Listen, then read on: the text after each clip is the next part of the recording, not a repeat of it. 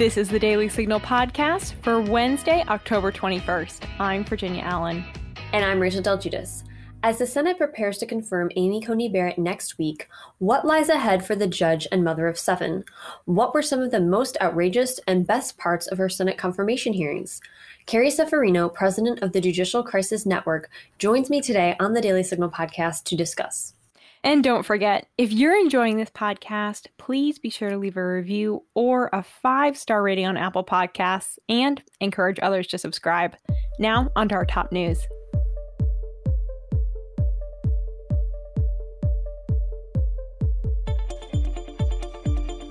A tie vote in the Supreme Court over the deadline for Pennsylvania's mail in ballots means that mail in votes will still be counted in the state through November 6th.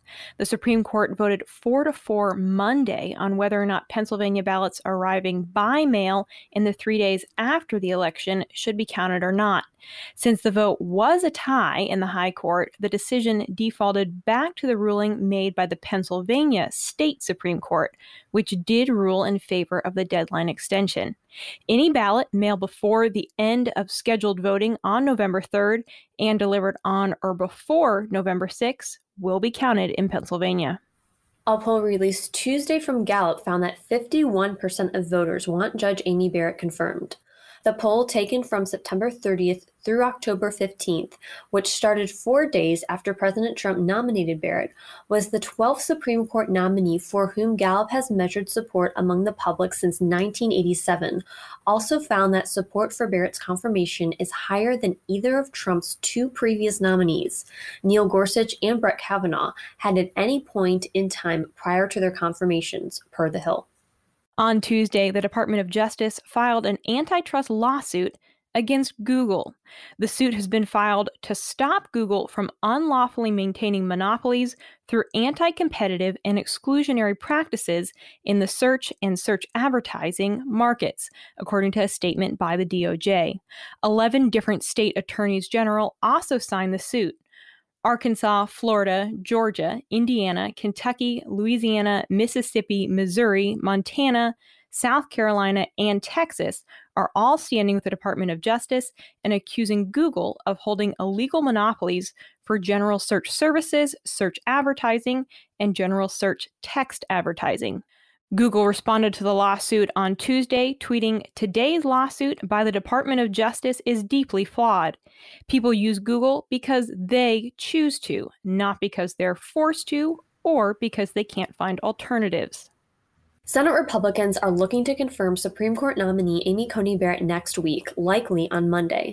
The Senate Judiciary Committee is poised to vote on Judge Amy Coney Barrett's confirmation on Thursday, according to Republican Senate Judiciary Committee Chairman Lindsey Graham of South Carolina. Of the upcoming full Senate vote expected Monday, Senate Majority Leader Mitch McConnell said on the Senate floor, I look forward to the Judiciary Committee's vote on Thursday. The full Senate will turn to Judge Barrett's nomination as soon as it comes out of committee. Speaker of the House Nancy Pelosi told Bloomberg Television on Tuesday that she is optimistic about a stimulus package being passed soon. Pelosi and Treasury Secretary Steven Mnuchin have been working to find a deal that will satisfy both parties and provide the American people with the help they need. Pelosi said that Monday and Tuesday were focused on negotiating the language of the bill, which she told Bloomberg they have begun to write. It might not be finished by election day. We need our legislation all written by the end of this week, Pelosi said. Senate Majority Leader Mitch McConnell says the Senate will consider the bill if Pelosi and the Treasury Secretary reach an agreement, but he has not guaranteed a vote on the stimulus package. Now, stay tuned for my conversation with Carrie Severino looking back on Amy Barrett's confirmation hearings and what to expect as the Senate prepares to vote next week.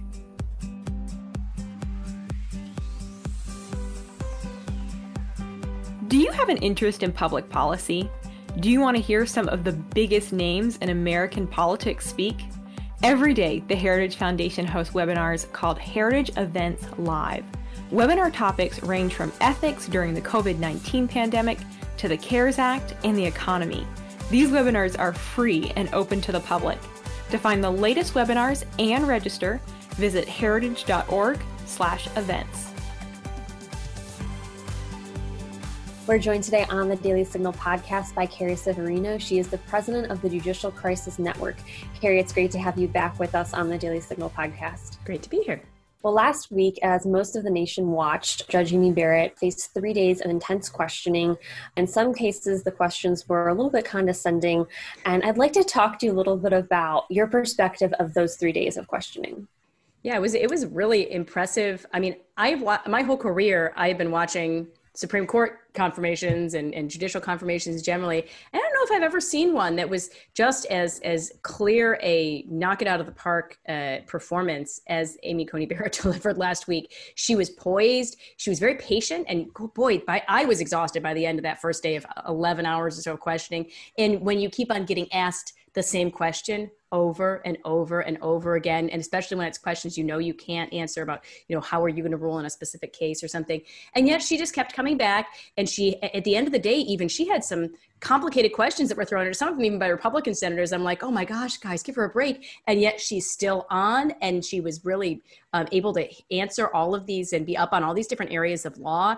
Um, and I love the moment where she held up her her notepad and it was blank, and you saw, oh my gosh, she's doing this all without notes. It was very powerful on the note of the questions, I was wondering if there were any particular questions she received or some of the statements, because sometimes she was just read like a very long pages and pages of statement. So if there's anything of those that stood out to you of, wow, like this was inappropriate or that was a really good question, if there's any that really, you know, made you think that was noteworthy for one reason or another. Yeah, well, one of the things that I thought was uh, the kind of inappropriate was the the focus of the questions from the Democrats on uh, her policy positions. And they did this most notably with respect to Obamacare. And, and for anyone who watched the hearing, you saw they all uh, would often take turns having posters behind them of a picture of someone, one of their constituents or something, who had been helped by the Affordable Care Act. And constantly the implication throughout is, well, you don't care about these people because we know that you're committed to ruling against the Affordable Care Act, which is as she as she I think did a good job of explaining later on in the day um, is a fallacy on multiple levels. First of all, she's like, I, I, don't have any animus toward the Act. There's no like, I think this is a horrible thing and I'm going to do everything in my power to get rid of it. And second of all, she had written at one point about the NFIB versus um, Sebelius decision that that was the original Obamacare case that had to do with it, whether it's a tax or a penalty. That that case, um, and she criticized Justice Chief Justice Roberts because he chose a, a interpretation of the statute that even he acknowledged wasn't a natural interpretation of the statute. And uh, she said, well, if uh, even if I have said that, the question that the court is addressing this term, because they do have a case coming up about Obamacare, it's a different question. So unless you're trying to say, well, I, on a totally different question, I'm going to rule against it just because I hate Obamacare. That then, then your arguments don't, don't, make sense. And they did that on a few different areas as well. They were asking her how she felt about global warming and how she, you know, all of these different topics. And you're going, well, that's, you know, this isn't, if you you're suggesting then that when she talks about her approach to the, to the law, looking at what the text of the law says, looking at what the original meaning of the Constitution is, that she's really just lying, that really what she's doing is trying to figure out what her policy is and then effecting that from the bench.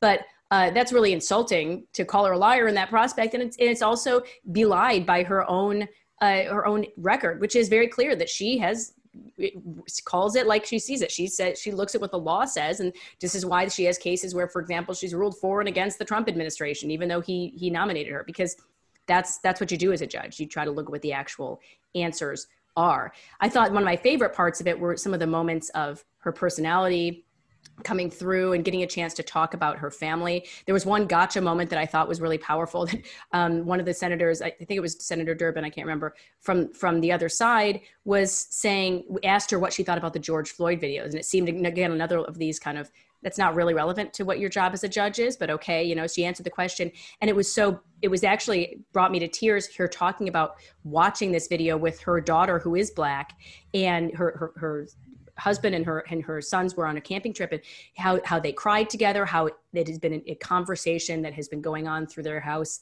since then and how how trying to talk through what's going on and, and especially with her daughter who realizes that um, you know l- looking at that man could see potentially her own uh, father her own son, her own, you know, some a, a, man who looks like her in the same situation. So I think that was really, um, I, I, think intended as a maybe a gotcha question, but came off and showed her humanity in a real way, um, as well as the, the opportunity she had to respond uh, to some of the criticism that she'd had, uh, where she talked about how, um, you know, attacks, for example, on her children's adoptions and how hurtful that was, but how that was one of the things that she, when she and her husband prayed about whether to take this opportunity and, and accept the nomination um, that they recognized that there could be some of that. And unfortunately it could be people attacking her children or trying to hurt her personally. But that's challenge and the potential difficulty of the nomination wasn't a reason to say no when you had a job that's it's going to be difficult for whoever is put up for this position and how we should step up for public service when asked even in the face of difficulty and we know that she has uh, faced some of that difficulty in the process well, thank you for sharing that. Actually, my next one of my next questions was going to be about healthcare and all the Obamacare questions she received, and I wanted to hear from you. Uh, so many of the senators basically phrased it as, "If you are not uh, confirmed, people will basically die," and that's. I mean, I'm paraphrasing here, but that's a lot of what we heard over and over again. So I just wanted to ask you, as someone who has followed this process and knows the procedure, is that appropriate um, when having these conversations? Um, I think I think it's inappropriate because they're a, a, a, again they're they're they're not being uh, honest about what her own positions even are. It's not easy, even as if she's taken a position on the case that that is addressing Obamacare. I, on top of which, as some of the Republican senators uh, pointed out, Senator Chairman Graham, for example, the idea that overturning Obamacare and, and, then people will die and you want people to die is is an absurd thing in and of itself. I mean, obviously there was healthcare before Obamacare. There will be healthcare even if even if that law were changed or eliminated.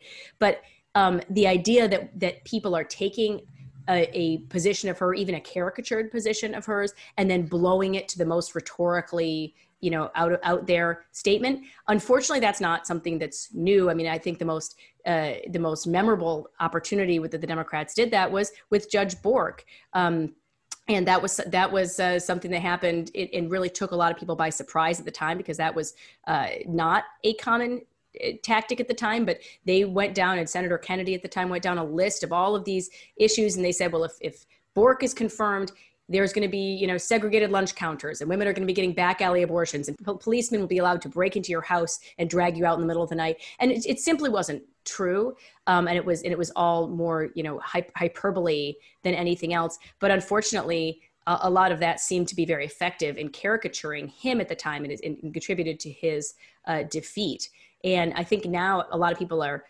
recognize that oh this isn't actually you know this is this is all about politics their statement it really doesn't reflect what the actual nominees uh, positions are what her what her positions were as a judge. And so i think that has been a, a little bit of the boy crying wolf here where they they keep on every time there's a republican nominee there's some excuse to say well people are going to die people are going to die. And you're like guys you say this every time. You we have to recognize this is this is not actually um, a, a, reasonable uh, statement based on her record well, two other uh, instances I wanted to ask you about.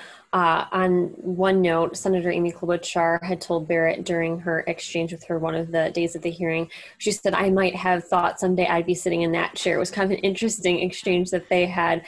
Uh, and then Senator Mazie Hirono, a Democrat uh, from Hawaii, had asked uh, Judge Barrett if she ever sexually assaulted someone. And so, as someone who is a mom, you're a mom, you work in the law as well. Uh, what was your perspective of those two different exchanges, given that uh, you do have a similar uh, life pattern to Judge Barrett. Uh, yeah, I, I, I too caught that. Like side note, Senator Klobuchar is like, oh, some someone's a little bitter that she didn't make the Supreme Court list. Although who knows? I mean, maybe maybe she'll be uh, on Biden's list. Although I, I, think he's at this point committed to, even though he won't tell us who's on this list, he's committed to putting a, a, uh, a woman of color on somehow. So maybe she maybe she's still bitter she's not making the list. I don't know. Um, Senator Hirono's question uh, was I, I, thought felt like you know she, she, look she has this pattern of asking that question of every nominee. She asked it of Gorsuch, she asked it of Kavanaugh, but I think it's a really crude question, and it was particularly um, troubling to me because her children were in the room at the time she asked that question. I mean, this is not something you want and it, to have to explain to your kids of what's going on here. And my kids were watching much of these hearings. I thought it was a great opportunity to have a, a civic education moment for them but we shouldn't have to censor those moments for our children. And I, I, I do think it also, you know, it's it's it's pretty crude to effectively suggest that maybe she had been out there sexually assaulting people.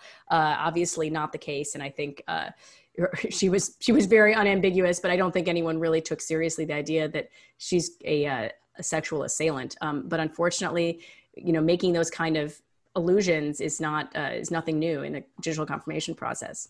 Well, Carrie, you did a lot of work covering and speaking about uh, now Justice Kavanaugh's confirmation hearings. We all remember uh, what went down then. And I was curious to hear your thoughts on how uh, Judge Barrett's confirmation process has uh, maybe been similar, but also very different uh, from Justice Kavanaugh, and um, just your thoughts comparing the two. Yeah.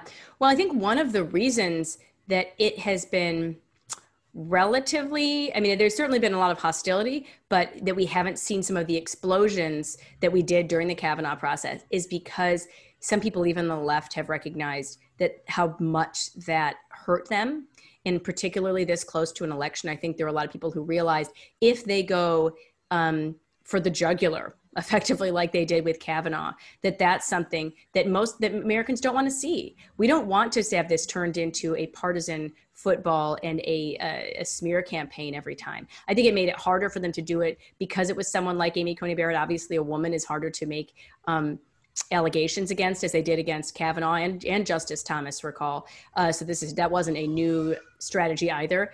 Uh, but I think it was also uh, something where they had to recognize that some of the attacks that they had tried on her in the past, uh, the anti Catholic attacks that Senator Feinstein and Senator Durbin launched at her last hearing, for example, and that Senator Harris is famous for using against other nominees, um, that's the kind of thing that, that is going to look really bad. And in, at a moment where it's so close to an election, I think that may have forced them to pull back a little. At the same time, I was surprised to see that some people on the left or even trying to say that Senator Feinstein should be taken out of her position of leadership of the committee because she was too nice, which I think, gosh, guys, I think she's helping you. I think I think the fact that she was uh, cordial and civil during this process and that she's able to work with Chairman Graham on that committee should have been something that people should be celebrating and not view as somehow evidence of her mental decline, which is what they seem to be citing. Oh, you hugged Senator Graham. That must mean that you just don't have you don't have what it takes anymore.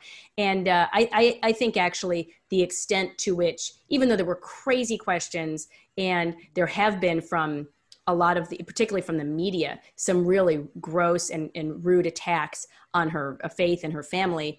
Uh, the fact that Democrats didn't want to go there in public while they were on C-SPAN, while they were in the hearings, is a testament to the fact that they saw how harmful the Kavanaugh confirmation was to the nation. I have to say, though, I'm I'm saying this almost with um, you know my fingers crossed here because at this point we are at the phase in this nomination that we were in the Kavanaugh nomination when those allegations exploded. So with Kavanaugh as well, there was a lot of hostility and opposition during his first hearing but people afterwards recognized he had did an outstanding job. He had knocked it out of the park. He was going to get confirmed. And that's when out of a desperation move um, some of these smear campaigns were launched. And so i think we can't count our chickens quite yet and we have to just hold on. There's the, obviously we've got scheduled a vote um, the floor um, coming up and uh, or first in the committee and then the floor. So things are moving along but i don't think we can ever be sure uh, that there's not this last ditch effort that's going to be launched until she's actually confirmed and over the finish line. Well, as you mentioned, uh, the Senate Judiciary Committee will be voting on Thursday, and then the full Senate vote is expected next week, probably on Monday. Uh, what do you expect, and uh, do you think by midweek next week we could have a uh, Justice Amy Barrett? Yeah again barring barring something crazy happening which is not you know not un, uh, unforeseen and not something that hasn't happened before but assuming everything goes according to plan i think we should have an amy coney barrett. I think we absolutely have the votes. As even some uh, liberals have acknowledged uh, you know if this were any other year she would be overwhelmingly confirmed and I, I, I think not just that i think she would have been uh, unanimously confirmed under different political circumstances. I think she's probably going to uh, get by with a bare partisan uh, majority. You know, maybe you'll get people like Joe Manchin, who's okay being the 52nd vote in these cases, but not really the 51st. Uh, but but I think that's un- unfortunate because there used to be an era. You know, Justice Scalia was confirmed unanimously. Justice O'Connor was confirmed unanimous. Justice Ginsburg was con- confirmed virtually unanimously, despite having a very clear record of working for the ACLU, having some opinions were well to the left. Um, you know, even at the time, and and that's I think when we when you are confronted with a nominee who's qualified as uh, Judge Barrett is, I think she ought to be getting a unanimous support. But you know, I think I think she'll certainly have enough to be seated, and I think it'll be really exciting to have uh, the first originalist woman sitting on the court. Well, as we wrap up, I wanted to get your perspective on what has happened in 2020 with so many lower court judges uh, continuing to be confirmed and how the Trump administration has worked on that to confirm those judges. Uh, what will be the impact there uh, in the long term? Well, in some sense, we're already seeing it with with Barrett's nomination to the Supreme Court. She was one of those lower court judges, one of those fifty some appellate judges that this president has had confirmed in really really um, historic numbers. To have that many in a, in a single term is, is outstanding. What what that does to the courts is it it takes the appellate courts where ninety nine percent of the cases are decided, and helps bring them back in line with the rule of law. These aren't judges who are just going to switch the courts from being run by liberal judicial activists to conservative judicial activists. These are judges who believe in following the rule of law as it is written. I remember speaking to one Trump appointee last year who said, It's a wonderful job, but the most frustrating part is there's so many laws that are just really bad laws, either bad laws because you disagree with them or bad laws because they were just you know the sausage is not is not always in a pretty product when the when the congress gets writing a law they don't do it they don't do it well they they make mistakes or they don't need to be they need to be updated but you have to still decide cases according to those laws. And that means sometimes you come to results that you really don't like and you don't think are the results you would like to do. And that it, while it can be frustrating for a judge, is the exact answer you want to hear. Those are the kind of judges you're going to have on the courts. They're going to be faithful to the rule of law. That means that when we find laws that we don't like, we actually, as the American people, have recourse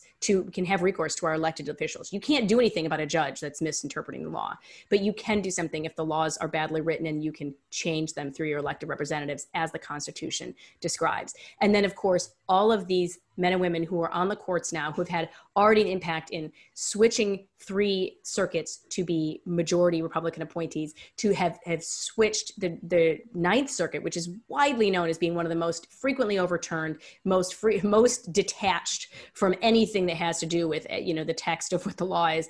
Very activist court now is very close to 50-50 judges republican and democrat appointees and now even though those republican appointees who weren't all uh, originalists or textualists before are much more uh, dominated by uh, by some people who are going to be faithful to the words of the law. I think that's a huge win, not just for Republicans, not just for conservatives, but really for the nation as a whole. And these, of course, are the men and women who are going to be then future uh, Supreme Court justices one day that they're getting their experience and they're honing their judicial skills now, hopefully to move on to even higher office. Well, Carrie, thank you so much for joining us today on the Daily Signal podcast. It's always great having you. Good to be here. And that'll do it for today's episode. Thanks for listening to the Daily Signal podcast. You can find the Daily Signal podcast on Google Play, Apple Podcasts, Spotify, and iHeartRadio. Please be sure to leave us a review and a five star rating on Apple Podcasts and encourage others to subscribe. Thanks again for listening, and we'll be back with you all tomorrow. The Daily Signal podcast is brought to you by more than half a million members of the Heritage Foundation. It is executive produced by Kate Trinko and Rachel Del Giudice. Sound design by Lauren Evans, Mark Guiney, and John Popp. For more information, visit dailysignal.com.